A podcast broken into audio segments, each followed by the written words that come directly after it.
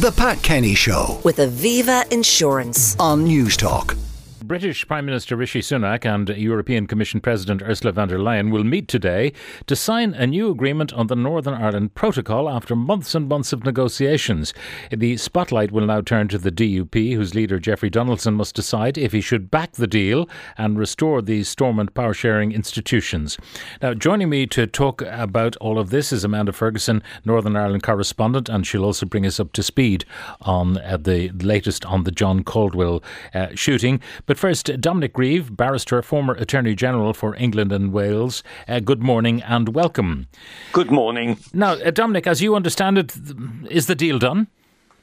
It looks as if the deal is done. Uh, I think it would be most surprising if uh, Ursula von der Leyen and uh, the Prime Minister were meeting, unless in fact the the deal had been finalised and he's willing to sign it. So, uh, can you tell us who may have blinked and how severely they blinked in order to get this across the line? I rather hope that neither side has felt the need to blink. I think that that's a rather wrong approach to these negotiations. It's quite clear that there were serious problems with the protocol. The reality is that the protocol should never have been signed by Boris Johnson in uh, 2019. And his decision to do that was uh, taken, well, it was sold on an entirely false prospectus to Parliament and to the Unionist community in Northern Ireland. Uh, it wasn't fit to be signed, but it was Johnson's way out of his difficulties in wanting to force Brexit at a time when Parliament was obstructing him. And that's the basic reason why he did it. Uh, and we've been living with the consequences. So I don't think it's a question of somebody blinking, uh, because that suggests an oppositional position between the EU and the United Kingdom that shouldn't be there. Uh, as both sides are committed to the Good Friday Belfast Agreement, it's absolutely essential that it should be made to work, the protocol, in a way that is in line with the intentions behind that agreement. And that requires, insofar as it's humanly possible, frictionless trade, both across the Irish Sea from Northern Ireland to the Great Britain and also north south. Yeah. Now, the, the, the question of what changed, and obviously the PM changed uh, twice in short order, uh, but uh, clearly good faith entered the equation at some point when Rishi Sunak became Prime Minister. Yes, because the reality is that Boris Johnson was not trusted, and for good reason, because he's somebody who tells lots of lies. So he's an impossible person to do business with. And uh, so the goodwill had completely evaporated during his time as Prime Minister. And the arrival of, even actually, of Liz Truss, who initiated this, uh, but then of Rishi Sunak, has made a significant difference, as I think many of us hoped it would. Uh, so there's clearly the capacity for a meeting of minds. There appears to be, insofar as it's been reported, uh, a sensible negotiation. And I very much hope that the details of this, when they finally become available once it's been signed, uh, will uh, will be persuasive not only in the United Kingdom and in Ireland, but also obviously in Northern Ireland and amongst Northern Ire- Ireland unionists. Now, does it require Rishi Sunak to face down the ERG? What are they likely to do? Uh, because they can, you know, stay with him if they can find a logic in accepting what he's done, or they can set themselves apart and, uh, you know, once again become the opposite, the, the disloyal opposition within the Tory party.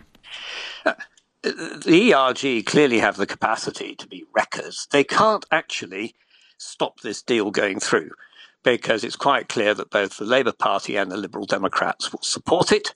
So if there were to be a significant rebellion by members of the ERG, uh, if it goes through Parliament, uh, they are likely to lose.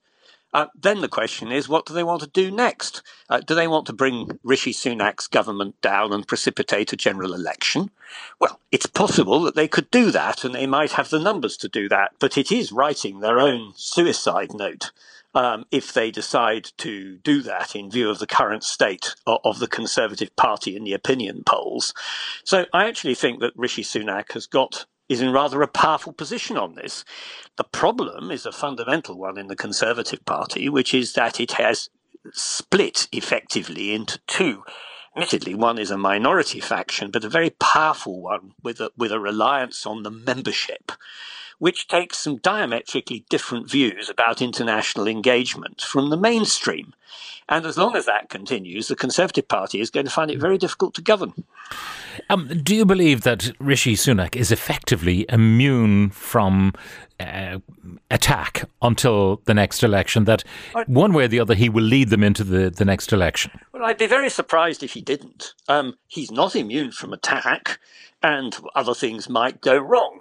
But on this particular issue, while I don't think that the ERG have the numbers to prevent it going through Parliament, uh, I think that there are, will be quite a large number of Conservative MPs who frankly had enough of the ERG's antics and think that they are effectively causing massive problems to the United Kingdom and pursuing an argument which is sterile and pointless and I just don't think that they are going to be swayed by Boris Johnson's most recent rhetoric, calling for pressing on with uh, a, piece of legislation in Parliament which is not going to solve the problem and is a breach of international law.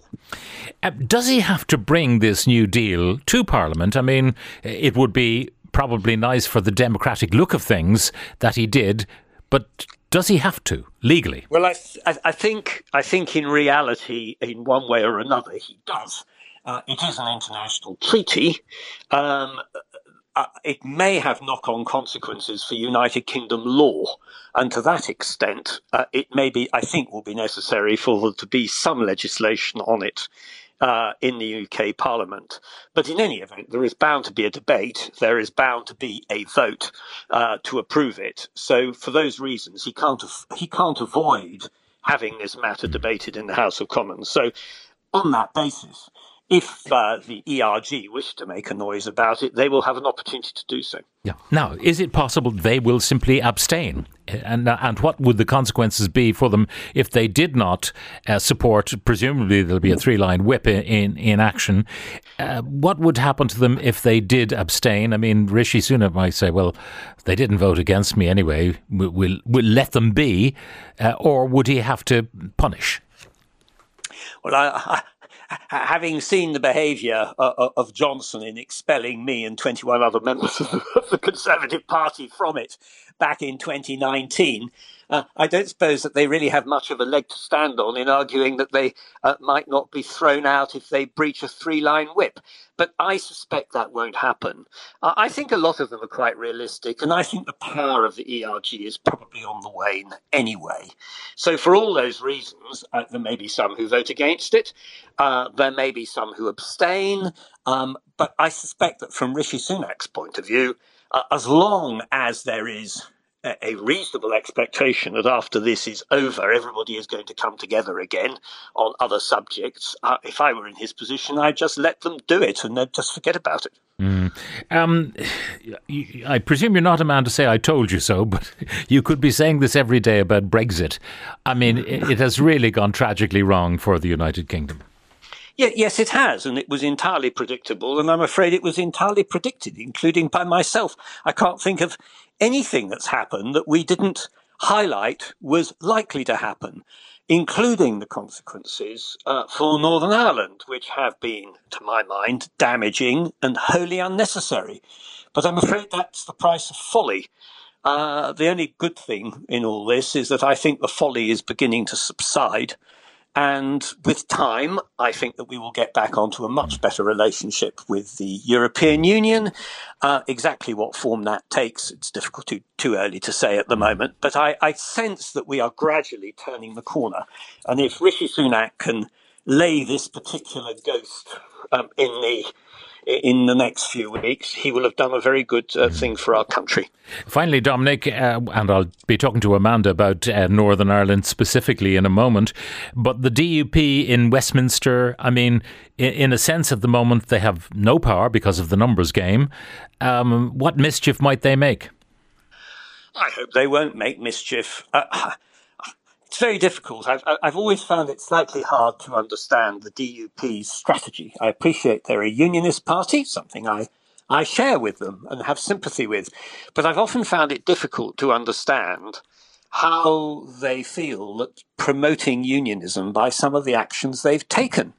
Um, clearly, in view of the nature of the Good Friday Belfast Agreement, it is going to be necessary for there to be continuing links between Northern Ireland uh, uh, uh in all, uh, and and the, uh, and the, and the and Ireland, and that requires no border, and that requires effectively that Northern Ireland is going to remain in the single market, which has some economic advantages for them.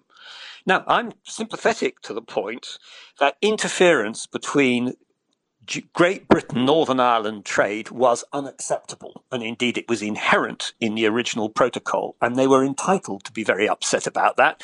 But they had been warned by people like me that they were going to be sold down the river by Boris Johnson, and they didn't listen. But eh, now that we've got onto a stable footing, which would appear to absolutely require only minimal checks, I think it's got to be lived with. But I just hope that they feel able to support it. Mm. I, I, remember that expression that was uh, going the rounds when Boris Johnson was accused by everyone of cakeism, wanting to have his cake and to eat it. Well, Northern Ireland has got cakeism. You know, it has access to the UK market and access to the single market. So if it's, you know, if the DUP could stand back for a moment, they would realise that they're going to enjoy a lot of cake. Well, I think they are potentially are going to do so.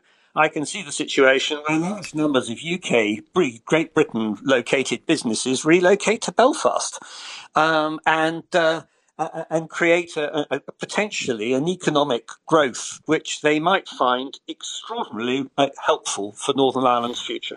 Dominic Grieve, barrister, former Attorney General for England and Wales. Thank you very much. Listening to that conversation, Amanda Ferguson, and Northern Ireland correspondent. Amanda, good morning. Good morning, Pat. Now, can you tell us uh, locally what is being said? We heard a contribution on our news headlines from Ben Lowry saying, you know, it's not just the DUP, but it's a broader family of unionism who have concerns.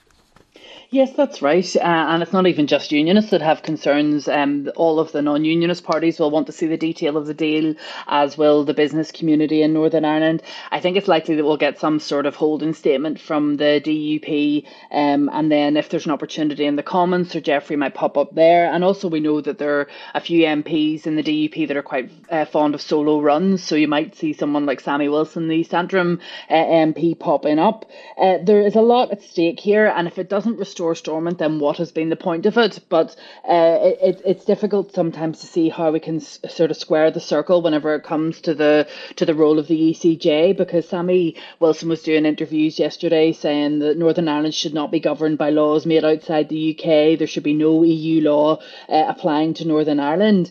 Now, the, the UK government accepts that the ECJ has a role, uh, but what that amounts to is, is going to mm. be um, the devil will be in the detail, as they say. You know, will it involve independent independent arbitration or a role for Northern Ireland no. courts or what circumstances would matters yeah. go to the ECJ? Yeah, because if you flip that coin, uh, why would Europe subject itself yeah. to the courts in Northern Ireland, for example, uh, it wouldn't because that would be a one-sided uh, court. Uh, you know, with all respect to the uh, objectivity of judges and so on, it still it would not flow.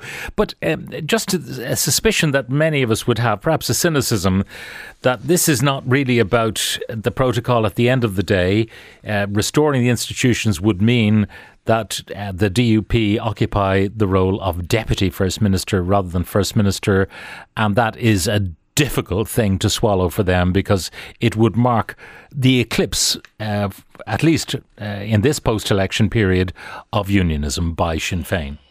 Well, the, the May uh, Assembly election undoubtedly delivered an historic result, you know, for the first time in the North's history, uh, and Irish Republicans at the very top of government. However, we do know the joint the joint minister office, the First Minister and Deputy First Minister, is a joint role. One doesn't exist without the other, but it's a psychological uh, impact. Now, I was one of the first reporters to ask questions about this, and, and various uh, Stormont sources were indicating to me that they did feel that it was a problem for the DUP. I think the DUP is probably divided on that particular issue. However, publicly, they have said time and again this has got nothing to do with, with that. If, if the protocol gets resolved, we'll be back in tomorrow. The problem for the DUP is that the proof's in the pudding. So they have a really bad sort of presentational problem at the moment that increasing numbers of people just don't believe them whenever they say out loud that, that their problem isn't being deputy to uh, Michelle O'Neill being first minister. And there's only one way to test that, and that's getting back to government. And that may not necessarily flow from whatever comes next because the, the seven tests, as the DUP described them, that they've set out,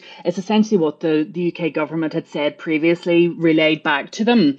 And they're open to interpretation, some some broad, some specific. You don't know what might satisfy. But there, there is one element, and it's uh, the clause that they invoke all the time. Some of the others can be sorted out, but the idea of being treated absolutely the same in trade and matters of trade as uh, the rest of the United Kingdom, uh, thereby might hang the problem. Well, the, the what's being proposed uh, with the, the green lanes and the red lanes does sound as if it could be something that works. The goods that are coming into Northern Ireland only go into the green lane and aren't checked, and the goods that are going to go into the Republic of Ireland and the EU go into the red lane and they are checked. It's hard to see how you could argue uh, with something like that. no, but it, they would have to be, uh, you know, doing something similar. Maybe they do on the south coast of England, stuff coming in from France, etc. You know, so if they did that, then they could argue it's the same system. One is in Belfast, the other's in eh, Dover or Calais.